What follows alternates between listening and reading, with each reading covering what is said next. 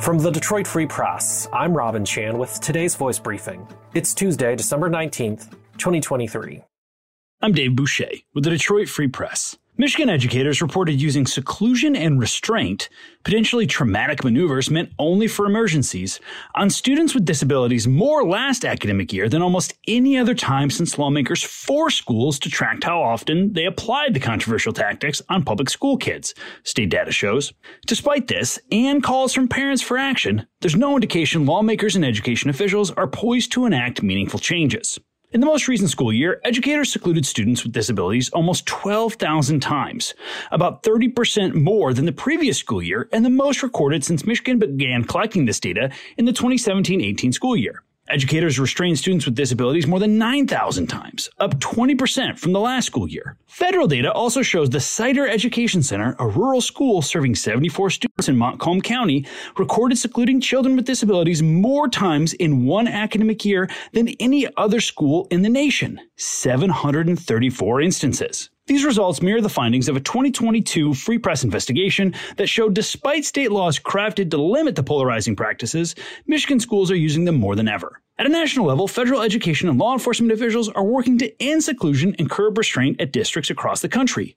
Routinely, both entities found districts discriminated against students with disabilities, disproportionately deploying the techniques on these students. In Michigan, key state House and Senate lawmakers confirm they're working to learn more about the tactics, but neither is ready to commit to any law change. That comes as the state's largest teachers union prepares to push back against any reforms that would create too many limits on the practices. They argue complex student behavioral issues continue to bedevil educators in the classroom. From reporter Christina Hall. Three women are charged in what Macomb County authorities said is a year long investigation into prostitution and human trafficking, with recent search warrants spanning three counties and six communities, and including spas and casino hotel rooms. Macomb County authorities announced Monday that nine search warrants had been executed across Metro Detroit, including five spas in the Tri County area, two casino hotel rooms at MGM Casino in Detroit, and two residences in Troy and Livonia. They said nine people, including a Chicago woman accused of prostitution slash keeping a house of ill fame, were detained. Authorities said two of the females and a male were turned over to U.S. Border Patrol for overstays on their visas. Five other females were released pending misdemeanor charges.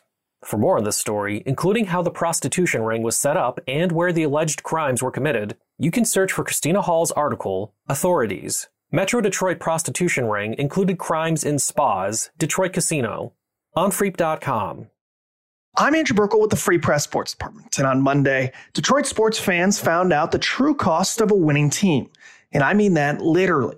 The Detroit Lions sent out ticket renewals for the 2024 season, and some fans were shocked to find out the cost of their seats was way higher than what they had been paying before.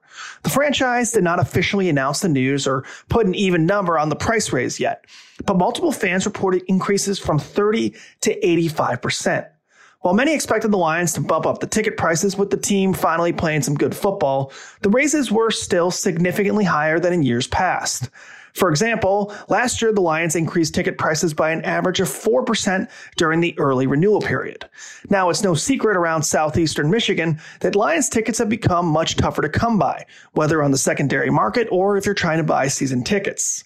Lions Chief Operating Officer Mike Disner told the Free Press's Dave Birkett last month that there was a waitlist of about 6,300 seats for the 2024 season. So, to be fair to the Lions, there is plenty of demand. In the email sent to ticket holders, the Lions said, quote, We have felt your energy within Ford Field this season, and your impact has truly made a difference in creating a home field advantage for your Lions. We are excited to welcome you back next year for another exciting season in 2024. Now, next year, the Lions will host nine games at Ford Field instead of eight like they had this year. And while many fans are surely disappointed by the price hike, if that means there's a winning team playing in the building, you won't find too many fans complaining about that. Find more from the Detroit Free Press on Freep.com. That's F R E E P.com. Thanks for listening, and you'll hear more from us tomorrow.